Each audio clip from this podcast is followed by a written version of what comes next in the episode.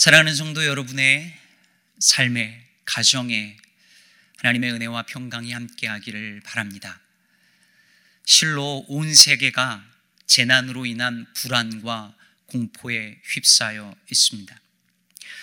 현재 전 세계 코로나19 확진자가 66만 명이 넘었고 미국이 12만 명을 넘기면서 확진자 수가 가장 많은 나라가 되었습니다.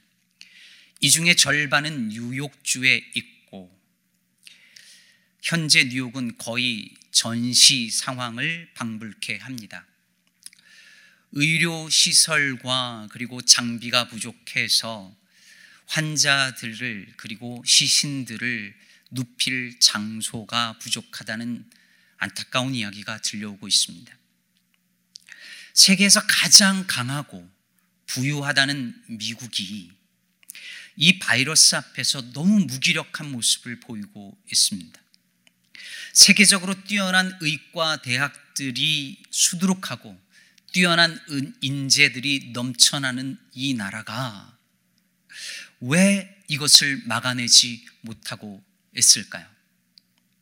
왜 백신과 치료제를 만들어내지 못하고 있을까요? 어디 이것이 미국만의 문제이겠습니까?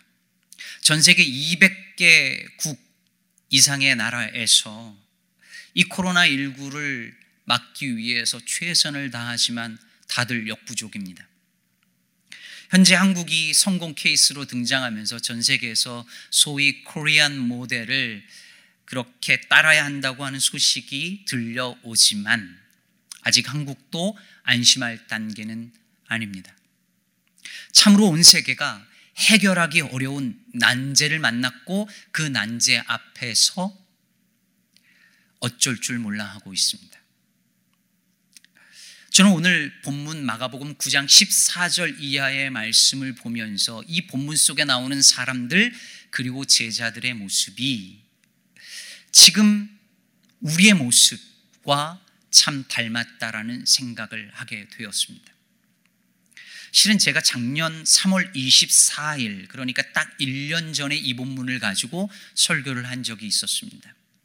그래서 오늘은 이 본문에 대해서 자세하게 설명하지는 않으려고 합니다. 혹시 오늘 어, 부족하다 싶으시면 그 1년 전 설교를 다시 찾아서 어, 보시기를 바랍니다. 예수님이 세 명의 제자들과 함께 산에 올라가셨다가 이제 산 밑으로 내려왔을 때 그 산 아래에서 한 사건이 발생했습니다.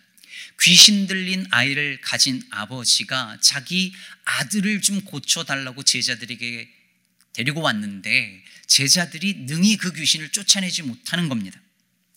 그리고 큰 무리의 사람들이 이 모습을 구경하고 있고 서기관들은 또 무슨 꼬투리를 잡을 게 없나 해서 제자들과 변론하고 있는 상황이었습니다. 참 이상한 일이죠. 제자들은 분명 얼마 전에, 불과 얼마 전에 전도 여행에서 귀신을 쫓아낸 경험이 있었습니다.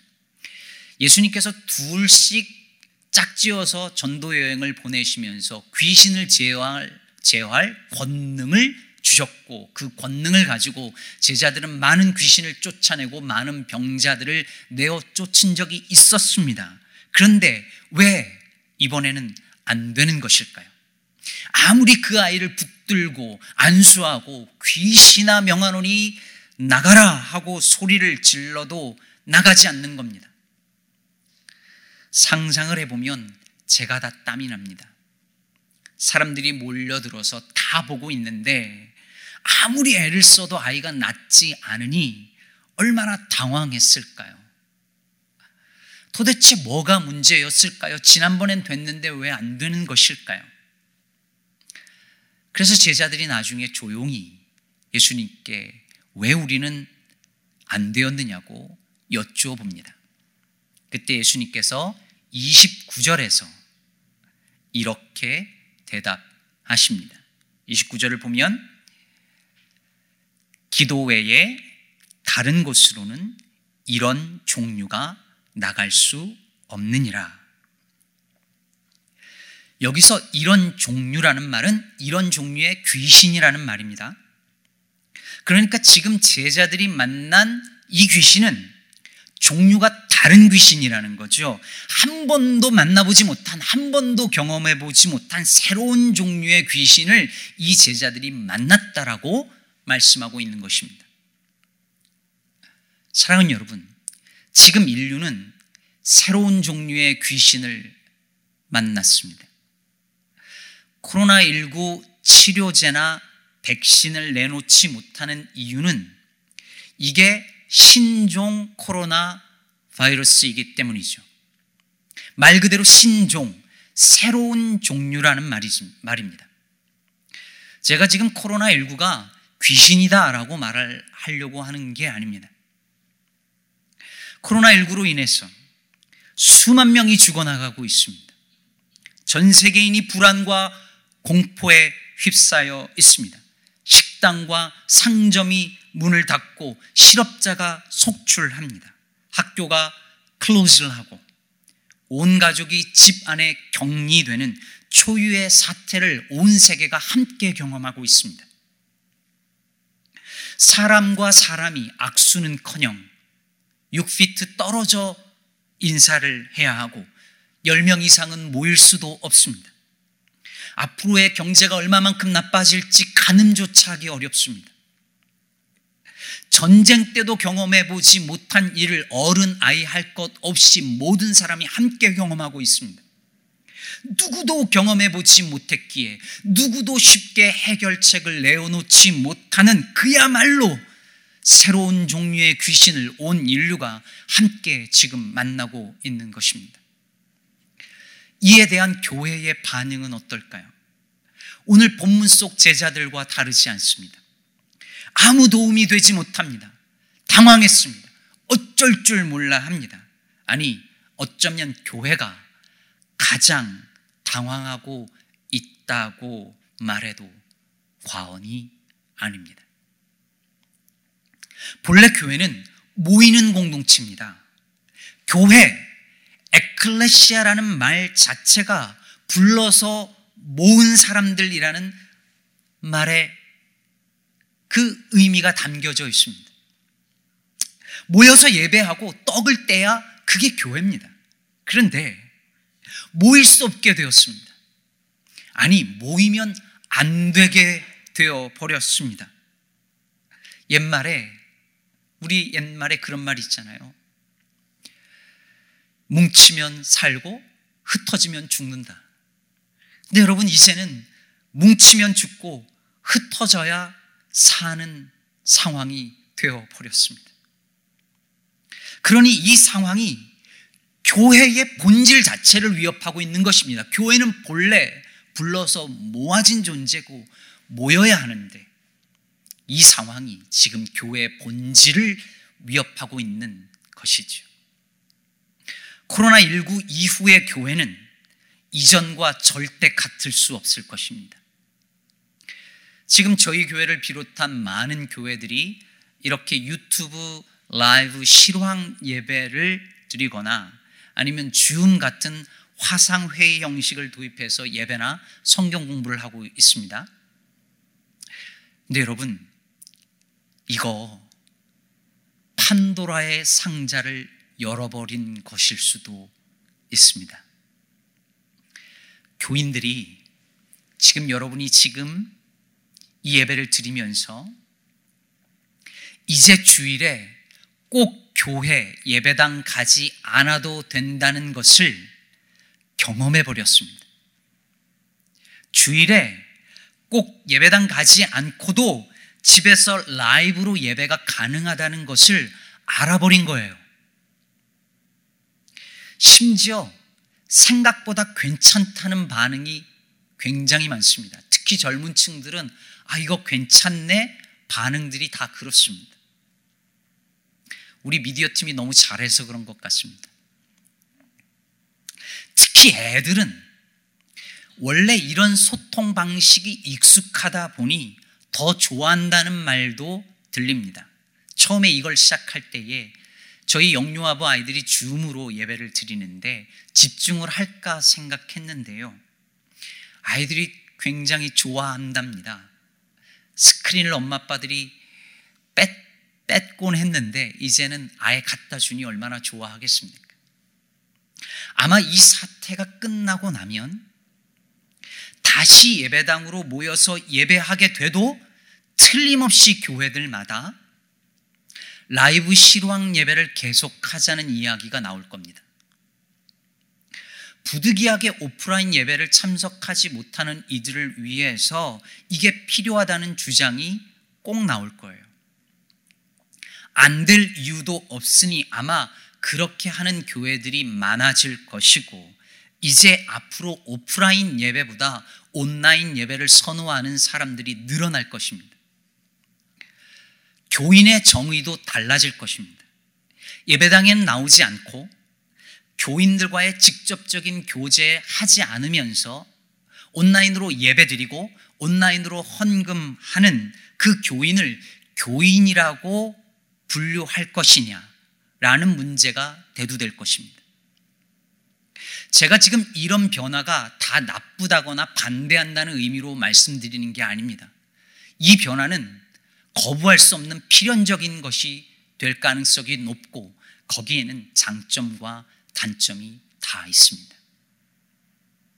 그러나 한 가지 확실한 점은 이제 우리는 전혀 경험해 보지 못한 일들을 겪고 있고 겪게 될 것이며 그 변화는 교회의 정체성을 다시 생각하지 않으면 안 되는 지점으로 우리를 몰아가고 있다는 사실입니다. 이런 상황에 대비가 되어져 있는 교회가 거의 없습니다. 그래서 다 당황해하고 있습니다. 주변의 사람들은 고통받고 있고 불안 속에서 도움받을 곳을 찾고 있는데 교회들마저 그들을 돕지 못하고 오히려 우리 자신 교회의 존립을 고민해야 되는 처지에 놓인 것입니다. 정부도, 의학계도, 종교계도 모두 다 어쩔 줄 몰라 하고 있습니다. 그런 때에 모두가 다 이 새로운 경험을 하면서 어쩔 줄 몰라 하는 이때에 우리는 어떻게 해야 할까요? 무엇을 해야 할까요? 오늘 본문 29절 말씀을 다시 보겠습니다. 29절 말씀, 기도 외에 다른 것으로는 이런 종류가 나갈 수 없느니라. 기도 외에는 방법이 없다고 하십니다. 이런 종류의 귀신은 기도 외에 다른 방법으로는 쫓아낼 길이 없다고 말씀하십니다. 오직 기도만이 이 새로운 종류의 귀신을 내쫓을 수 있다고 그게 유일한 길이라고 오늘 주님께서 말씀하십니다. 누군가에게는 이 말이 공허하게 들리겠지요. 기도한다고 코로나 바이러스가 종식이 될까? 기도한다고 감염 환자가 병이 나을까? 기도한다고 실업자들이 직업을 되찾을까? 기도한다고 세계 경제가 다시 좋아질까? 당연히 이런 질문이 나올 수 있습니다. 하지만 이런 의혹의 질문들에 답하기에 앞서 우리는 한 가지 질문을 먼저 해야 합니다. 기도가 무엇인가 하는 것입니다. 기도가 무엇일까요? 기도는 우리의 욕망을 채우는 수단이 아닙니다. 기도는 우리가 인간이며 하나님은 하나님이시라는 사실을 아는 것입니다. 우리의 무능과 하나님의 전능하심을 인정하는 행위가 기도입니다. 그래서 오늘 보면 23절에서 예수님께서 이렇게 말씀하시죠. 그 아비에게 이렇게 말씀하십니다. 할 수 있거든이 무슨 말이냐? 믿는 자에게는 능 히 하지 못할 일이 없느니라. 몇 차례 말씀드렸던 것처럼 이 말씀은 믿으면 뭐든지 할 수 있다라는 그런 의미의 말씀이 아닙니다. 할 수 있다 하시니는 나의 능력 주 하나님 하면서 내가 뭐든지 할 수 있다라는 그 말이 아닙니다. 오히려 너는 할 수 없다는 것을 인정해라. 그게 믿음이다. 그 믿음이 네가 할 수 없다는 것을 인정하는 그 믿음이 있으면 내가 즉 예수님이 능히 하지 못할 일이 없다는 것을 너에게 보이리라 라는 말씀입니다. 그러자 이 아비가 소리 질러 외치죠. 바로 다음 구절입니다. 내가 믿나이다. 나의 믿음 없는 것을 도와주소서. 여러분, 놀라운 고백이죠. 믿음 없는 것도 도와달랍니다. 즉, 믿음을 갖는 것도 내 힘으로, 내 능력으로 할 수 없으니 믿음을 갖는 것도 도와달라는 것입니다. 자신의 무능력을 철저하게 인정하고 주님의 능력을 철저하게 또 인정하는 것입니다. 여러분, 이게 기도입니다. 인간의 무능과 하나님의 전능을 아는 것입니다. 그게 기도입니다. 그래서 한 신학자는 이렇게 말했습니다. 오직 무기력한 인간만이 진정으로 기도할 수 있다. 사랑하는 여러분, 이번 코로나19 사태가 온 세상을 멈춰버렸습니다. 한 개인의 계획을 멈춰버린 건 말할 것도 없고, 자본의 흐름을 중단시키고, 국가의 기능조차 마비시켜 버리고 있습니다. 그런데 이 재난 앞에서 인간들이 할 수 있는 것이 별로 없습니다. 최첨단 의료 장비와 시스템을 갖췄다는 가장 강하고 부유하다는 이 나라에서 기껏 한다는 것이 집 밖으로 나오지 말고 집 안에 있으라는 겁니다. 이 코로나19 사태가 인간이 자연의 재 앞에 얼마나 무기력하고 무능력한지를 드러내고 있습니다. 그런데 여러분, 이 코로나 사태가, 이 코로나 바이러스가 과연 자연재해일까요? 대부분의 전문가들은 이 바이러스가 인간의 환경 파괴로 말미암아 생겨난 결과물이라고 말하고 있습니다. 지구 온난화가 새로운 바이러스가 생겨나고 그리고 활동할 수 있는 환경을 만들어냈다는 것이죠. 게다가 동물 서식지를 인간이 접근하고 파괴하면서 동물의 몸에 기생하던 그 바이러스가 인간의 몸에 옮겨 붙어 버린 것이라는 말입니다. 우리나라 최고의 생물학자라고 평가받는 최재천 교수라는 분의 인터뷰를 보신 분들이 계실 것입니다. 이분은 한국인 최초로 하버드에서 생물학 박사 학위를 받았고 초대 국립 생태원장이시기도 했는데요. 코로나19 바이러스가 비롯된 박쥐에 대한 논문도 이미 여러 편 쓰신 분입니다. 이분에게 물었습니다. 이게 다 박쥐 탓일까요? 그랬더니 이렇게 대답하더라고요. 우리가 박쥐에게 접근한 거죠. 박쥐가 사는 곳은 보통 사람들이 찾기조차 힘든 그런 동굴인데 사람들이 거기 가서 들쑤시고 나이지리아 나이로비 같은 데 가면 유럽 사람들이 와서 고릴라, 콧불소, 원숭이, 박쥐 이런 메뉴를 찾는다는 겁니다. 그들을 먹이기 위해서 원주민들이 계속 동물들 서식지나 동물 동굴 속으로 들어가는 거죠. 파리에도 이런 음식점들이 생겨나고 유럽에 이런 것들이 생겨난답니다. 그런 과정에서 동물 속에 붙어 살던 기생 생물들이 당연히 인간들에게로 들러붙는 것이죠. 그러니 바이러스나 세균의 입장에서 보면 그야말로 블루오션을 만났다는 겁니다. 인간이라는 블루오션. 인간들이 먹으려고 소, 닭, 돼지들, 가축들을 다닥다닥 붙여놓고 기르면서 그러니 바이러스와 세균의 입장에서는 그야말로 블루오션 중에 최고를 만난 거라는 말입니다. 그래서 이분은 앞으로 이런 바이러스 사태는 계속 일어날 것이고 그 주기는 점점 짧아질 것이라고 말하고 있습니다. 저는 이런 분야의 문외한입니다.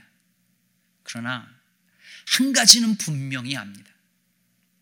결국 이 모든 사태는 인간의 탐욕으로부터 시작되었다는 사실입니다. 그것은 창세기 3장이 이미 보여주고 있는 바입니다. 인간의 탐욕이 멈출 줄 모르고 달려가는데 마치 뭐든지 할 수 있다고 인간이 마치 전능한 것처럼 뭐든지 할 수 있다고 바벨탑을 쌓고 있는데 인간의 탐욕으로 인해서 생성된 바이러스가 되돌아와서 지금 인간의 탐욕의 걸음을 멈춰 세우고 있는 현실을 지금 우리 모두가 경험하고 있는 것입니다. 그러므로 이번에 이 코로나19를 막는다고 해결될 문제가 아닙니다. 이 일은 계속 반복될 것입니다. 이 거대한 악을, 인간의 탐욕과 이 거대한 악을 멈추지 않는 한 우리는 계속해서 이 일을 겪을 것입니다. 그러니 우리가 이 인간의 탐욕과 이 거대한 죄악을 어떻게 멈추겠습니까? 우리가 어떻게 하겠습니까? 그러므로 기도해야 합니다. 기도할 수밖에 없기 때문에 기도하는 것입니다. 그렇다면 여러분, 이때 우리가 드려야 할 기도는 무엇일까요? 이 재난의 시기에 우리는 어떤 기도를 올려야 할까요?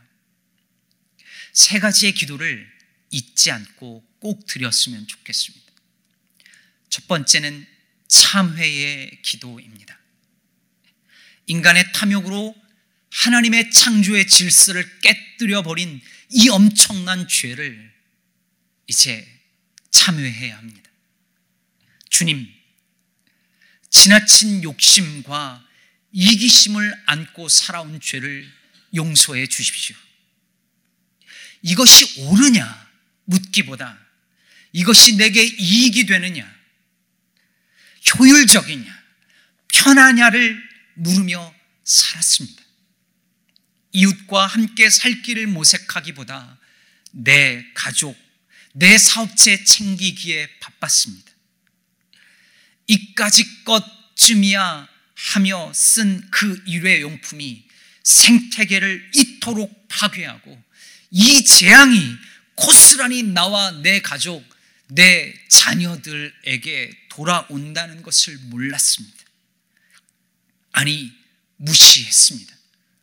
우리의 죄와 어리석음을 용서해 주십시오. 이 참의 기도가 이어져야 할 것입니다. 두 번째는 감사의 기도입니다. 우리는 이 사태를 통해서 일상의 소중함을 깨닫고 있습니다. 멈추지 않으면 알지 못했던 것들을 이제서야 배우게 되었습니다. 교회 공동체 식구들이 얼마나 소중한 존재들인지, 내 주변에 있는 사람들이 얼마나 중요한 존재인지 우리는 배우고 있습니다. 백무산 시인의 정지의 힘이라는 시에 보면 이런 구절이 나옵니다. 정지에 이르렀을 때 우리는 달리는 이유를 안다. 씨앗처럼 정지하라. 꽃은 멈춤의 힘으로 피어난다. 꽃은 멈춤의 힘으로 피어난답니다. 멈추지 않고는 꽃을 피울 수 없는데 우리는 너무 달려만 왔습니다. 정말 역설적이게도 코로나19 사태로 지구의 환경이 좋아지고 있다는 얘기가 들립니다. 사람들이 덜 움직이니, 차가 덜 다니니, 공장을 잠시 멈추니, 지구도 이제 좀 숨을 쉬는 거겠지요. 생각해 보면, 이렇게 이 멈춤의 시간이 우리에게 주는 감사의 조건들 꽤 많이 있습니다.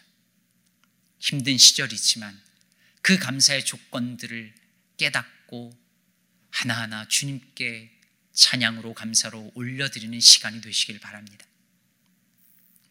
마지막으로 우리가 드려야 할 기도는 응답하는 기도입니다. 역사를 보면 이런 전염병이 돌 때마다 사람들이 죽어갈 때마다 사람들의 반응은 두 가지였습니다. 과학을 믿지 않고 기도의 능력만을 믿은 사람들이었습니다. 옛날 얘기만이 아닙니다. 지금도 예배할 때 기도할 때 하늘에서 신선한 공기가 내려온다면서 성도들과의 예배를 고집하는 사람들도 있습니다. 반면에 기도 같은 건 미신일 뿐이라고 다른 살 길을 동호하면서 종교를, 기도를, 믿음을 저버리는 이들이 있습니다. 그래서 이런 전염병이 돌면 종교를 버리거나 아니면 극단적인 광신주의자들이 나타나 왔습니다. 그러나 여기에 제3의 길을 선택한 사람들이 있었습니다. 그들은 기도했고, 기도했기 때문에 실천하고 순종했습니다. 그들의 기, 도는 부르시는 하나님에 대한 응답이었기 때문이었습니다. 제가 요즘 닥터홀의 조선회상이라는 책을 다시 읽고 있는데요. 이 책의 저자 닥터 셔우드 홀이 바로 그렇게 주님의 부르심에 응답한 사람이었습니다. 의, 료 선교사로 한국에 조선 땅에 들어온 부모님 덕분에 조선 땅에서 태어나고 조선에서 자랐습니다. 이 셔우드 홀은 우리나라 결핵 치료에 가장 큰 공헌을 한 분입니다. 크리스마스 실 아시죠? 그것을 보급한 분이죠. 그의 아버지 윌리엄 제임스 홀은 미국에서 19살 때 죽을 뻔 하다가 다시 살아난 이후에 어떻게 하면 이 짧은 인생을 가장 뜻 있는 일에 헌신할 수 있을까 고민하고 기도했습니다. 그리고 조선으로 부르시는 하나님의 부르심에 응답하고 순종했습니다. 그리고 한국 땅에서 전염병 환자들을 돌보는 일, 치료하는 일에 전념했고 결국 그도 그 전염병에 감염되어서 조선 땅에서 세상을 떠납니다. 그의 아들 셔우드 홀 역시 조선에서 태어났으나 다시 미국에 가서 의학 공부를 하고 다시 한국 땅으로 돌아와서 황해도 해주 구세 병원에서 일하기 시작합니다. 1920년대, 30년대 우리나라에는 전염병이 많았고 특히 결핵 환자가 많았습니다. 교회 어르신들 중에 나이 많으신 분들은 아마 아실 것입니다. 조선에 서구 문명이 들어오기 시작하면서 가장 활동력이 강했던 병균이 결핵균이었답니다. 다섯 명 중에 한 명 비율로 희생자가 발생했습니다. 새로운 교통수단, 통신수단이 생겨나면서 병균이 시골에서 출발해서 도시로 퍼져나가고 다시 도시에서 시골로 들어와서 전염시키는 방식으로 온 땅에 이 결핵균이 퍼지기 시작한 것이죠. 하지만 병균에 대한 지식이 없었던 당시, 당시의 한국인들은 속수무책으로 감염되어 죽어나기 가기 시작했고 이것을 본 닥터 셔우드 홀은 결핵 요양소의 꿈을 꿉니다.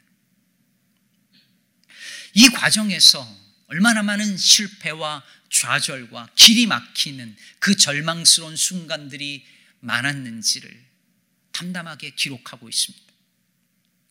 결핵 요양소를 세우려는 시도가 계속 어려움에 봉착합니다. 계획은 무산되고 자신이 할 수 있는 것이 아무것도 없다는 것을 수없이 발견합니다.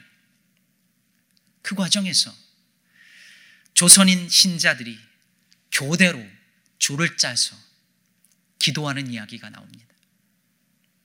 오히려 닥터 셔우드호를 격려하면서 용기를 잃지 말라고 하면서 기도에 힘씁니다. 오랜 시간이 걸렸지만 결국 한국 최초의 결핵 요양소가 세워집니다. 크리스마스 실 사업도 이런 쉽지 않은 과정을 거쳐서 이루어지게 됩니다. 여러분 보십시오. 닥터 홀은 기도에 대한 응답으로 조선 땅에서 의료 사업을, 의료 선교를 합니다. 그런데 그 과정에서 자신의 힘으로 할 수 없다는 그 무능함을 또한 발견합니다. 마치 이사야 선지 자가 내가 여기 있습니다 하면서 주님의 부르심에 응답하고 갔지만 아무것도 할 수 없는 무능을 경험했던 것처럼 말입니다. 닥터 홀은 그래서 또 기도합니다. 기도의 응답을 받고 순종해서 왔는데 무능을 경험하고 그래서 또 기도합니다. 여러분, 기도는 이런 것입니다. 하나님의 부르심에 순종하는 것이 기도이고 순종하다가 다시 자신의 무능을 경험하는 것이 기도입니다. 기도 외에는 이런 종류가 나갈 수 없다는 말은 아무 일도 하지 말고 기도만 하라는 말이 아닙니다. 최선을 다하지만, 최선을 다해 노력하지만, 이웃을 돕고, 세상을 변화시키기 위해 최선을 다하지만, 심지어 주님의 부르심에 순종하지만, 내 최선이, 내 순종이 하나님 앞에서 아무것도 아님을 고백하는 것입니다. 인정하는 것입니다. 그리고 주님의 도우심을 겸손하게 구하는 것입니다. 하나님 없이는 나는 우리는 아무것도 아님을 주님 앞에 인정하며 주님의 도우심을 간절히 구하는 것입니다. 내가 믿나이다. 내 믿음 없음을 도와주소서 간절히 구하는 것입니다. 하나님 없이는 우리는 아무것도 아닌 존재라는 것을 깨닫고 인정하며 고백하는 것입니다. 그것이 이 어려운 시절에 우리가 마땅히 드려야 할 기도가 아니겠습니까? 말씀을 맺으며 사랑 여러분, 여러분에게 제안을 하나 드립니다. 지금 이 상황이 정상화 될 때까지 매일 저녁 9시 사랑하는 여러분 우리 기도의 시간을 가지십시다. 10분이어도 좋고 단 5분이어도 좋고 아니 그것도 안 되면 1분이어도 좋습니다. 매일 저녁 9시 우리 같이 기도하십시다. 앞에서 말씀드린 이 세 가지의 기도를 올려드리는 것입니다. 우리의 죄를 고백하는 참회의 기도. 그날 새롭게 깨달은 것들에 대한 감사의 기도.